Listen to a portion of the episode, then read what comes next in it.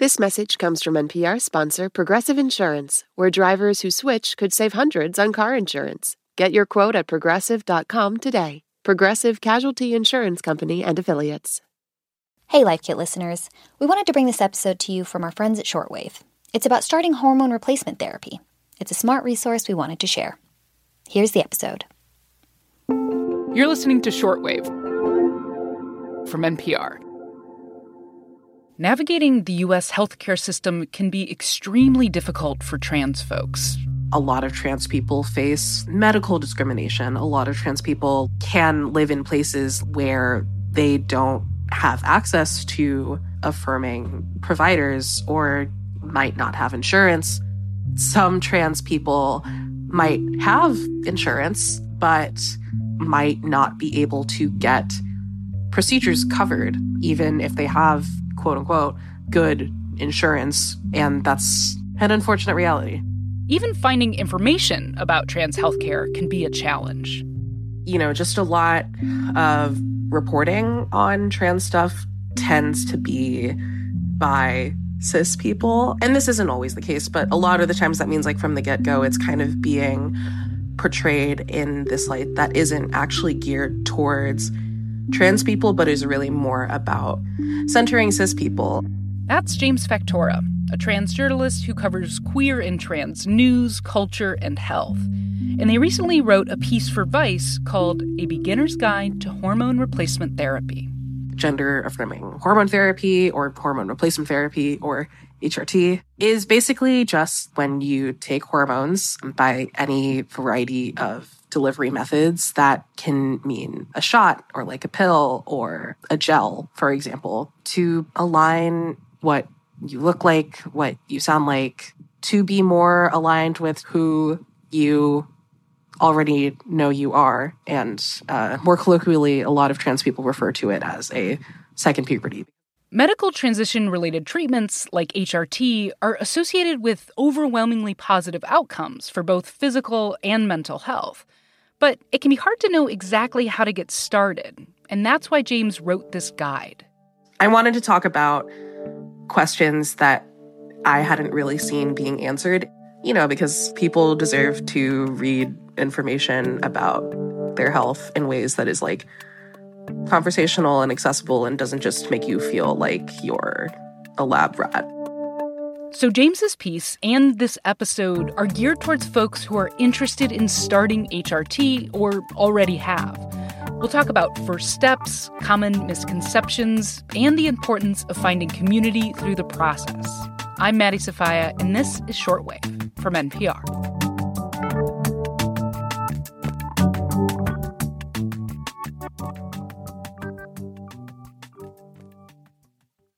Support for NPR and the following message come from our sponsor, Whole Foods Market. Host a celebratory brunch for less with 365 by Whole Foods Market, featuring wallet-happy finds like cold smoked Atlantic salmon, mini quiches, organic everything bagels, and more. Plus, visit the floral department and jazz up your table with a beautiful bouquet of big, bright, sourced-for-good flowers. When the brunch has to be perfect and delicious, go to your local Whole Foods Market.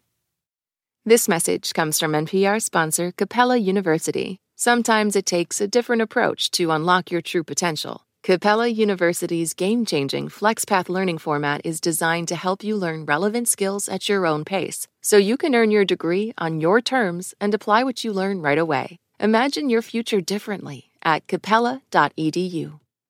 This message comes from Kelly Corrigan Wonders. Kelly Corrigan gathers holistic experts from all fields of wellness, like Esther Perel and Francis Collins, to challenge junk science. Come for the myth-busting, stay for the practical advice. Tune in to Kelly Corrigan Wonders.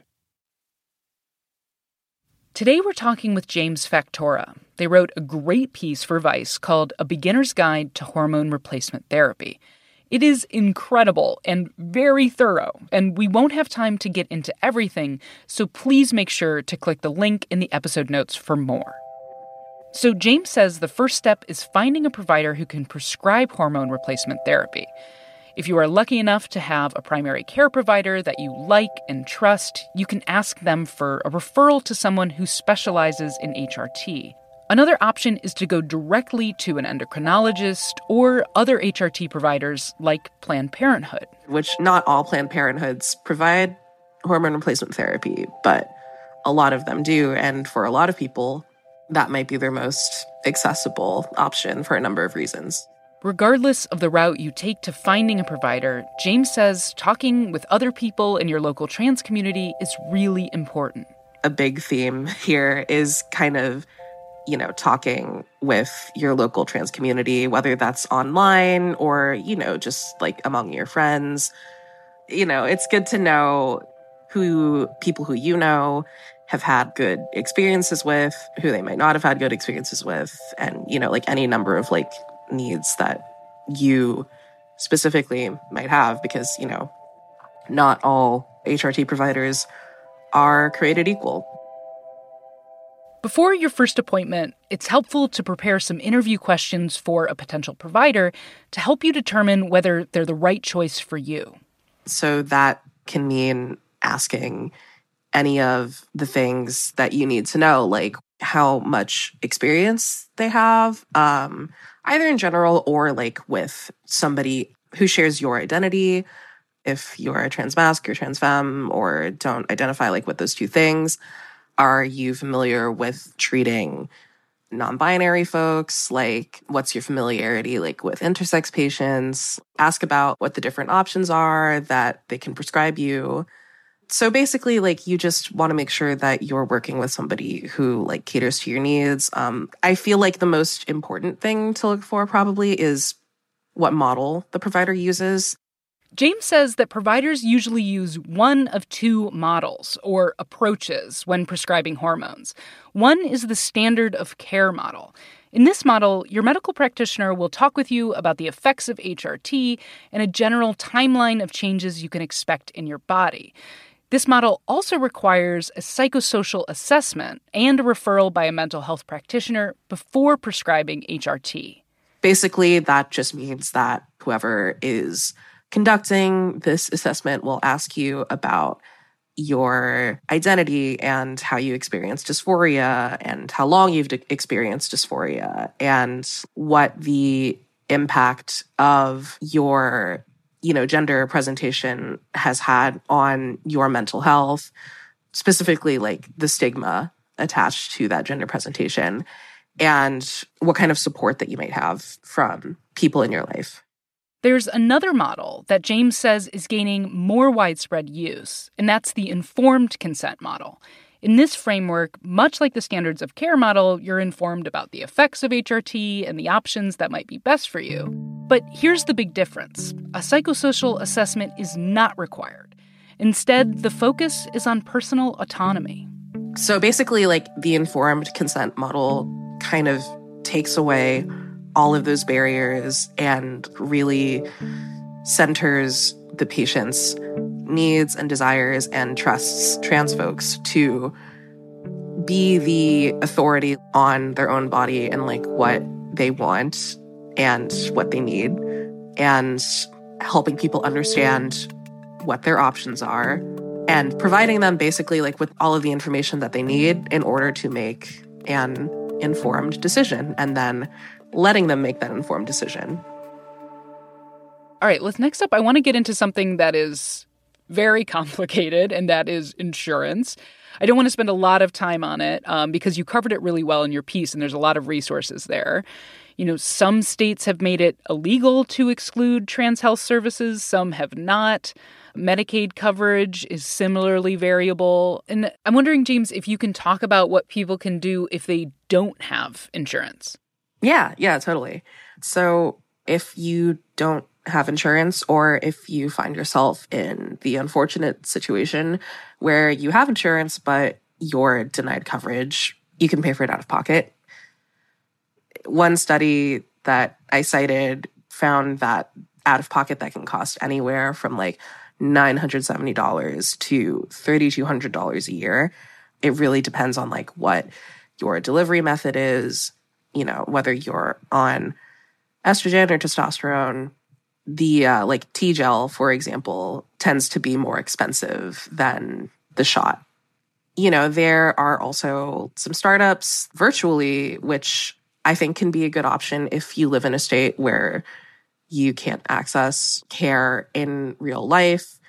It's worth noting that testosterone, for whatever reason, is a Schedule III controlled substance, and that can kind of complicate your access to hormones if you decide to go that route. And it's also worth noting that can be a little more expensive than just the baseline cost of hormones out of pocket.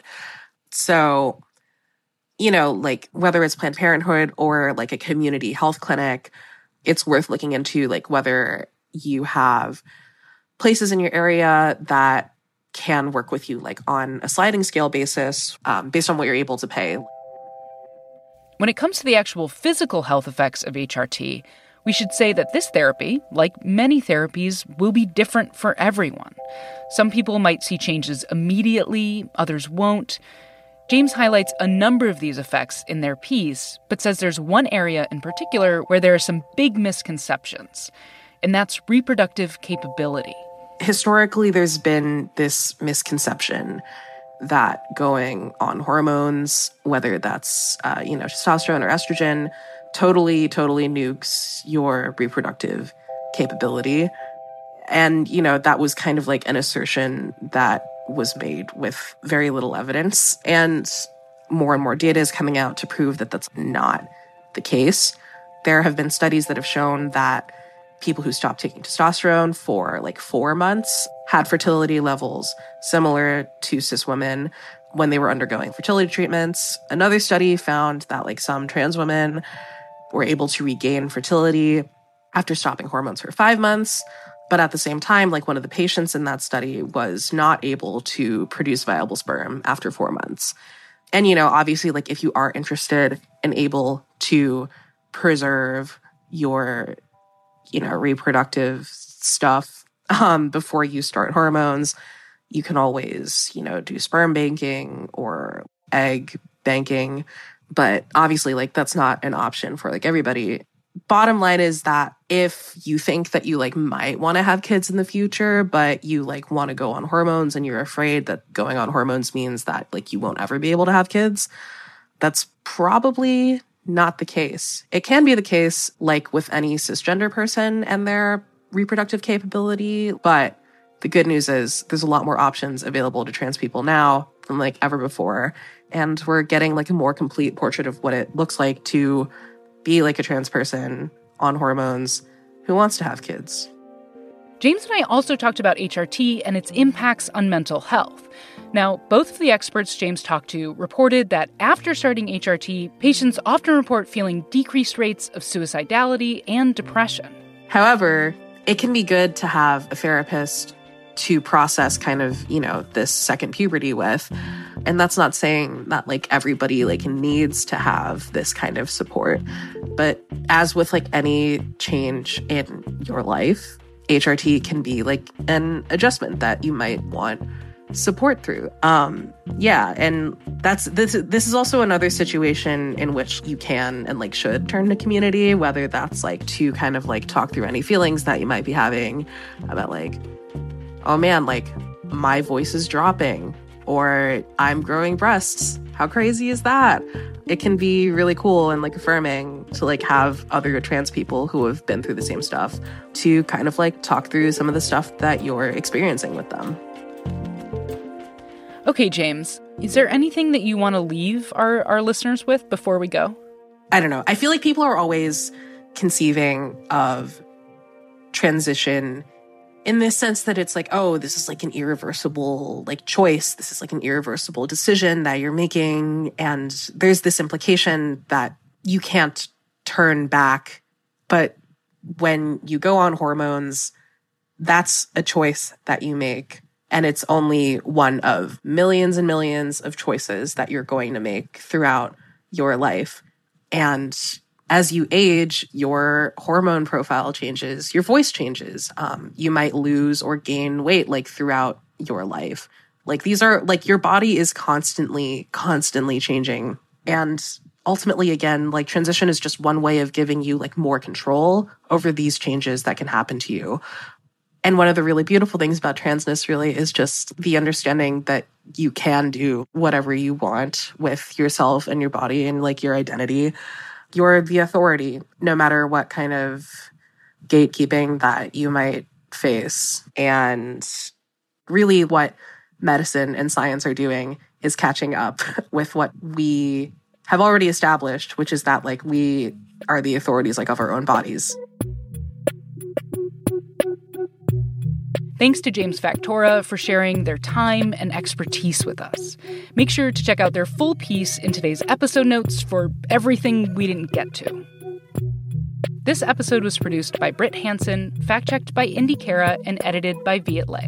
Special thanks to Andrea Mares Flores Marquez for all of her help. I'm Maddie Sofia. Thanks for listening to Shortwave from NPR.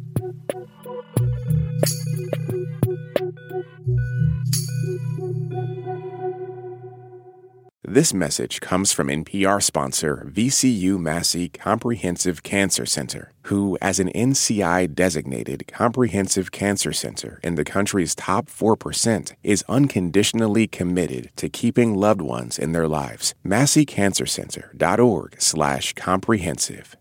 This message comes from Capital One, offering commercial solutions you can bank on. Your business faces specific challenges and unique opportunities. That's why Capital One offers a comprehensive suite of financial services, custom tailored to your short and long-term goals. Backed by the expertise, strategy, and resources of a top 10 commercial bank, a dedicated team works with you to support your success and help achieve your goals. Explore the possibilities at CapitalOne.com/commercial. Taylor Swift has dropped a new album. She is the biggest pop star in the world, and everything she does makes news. I gasped. I was like, oh my God, I've been there, and you can identify with it. For a breakdown of Taylor Swift and her new album, The Tortured Poets Department, listen to the Pop Culture Happy Hour podcast from NPR.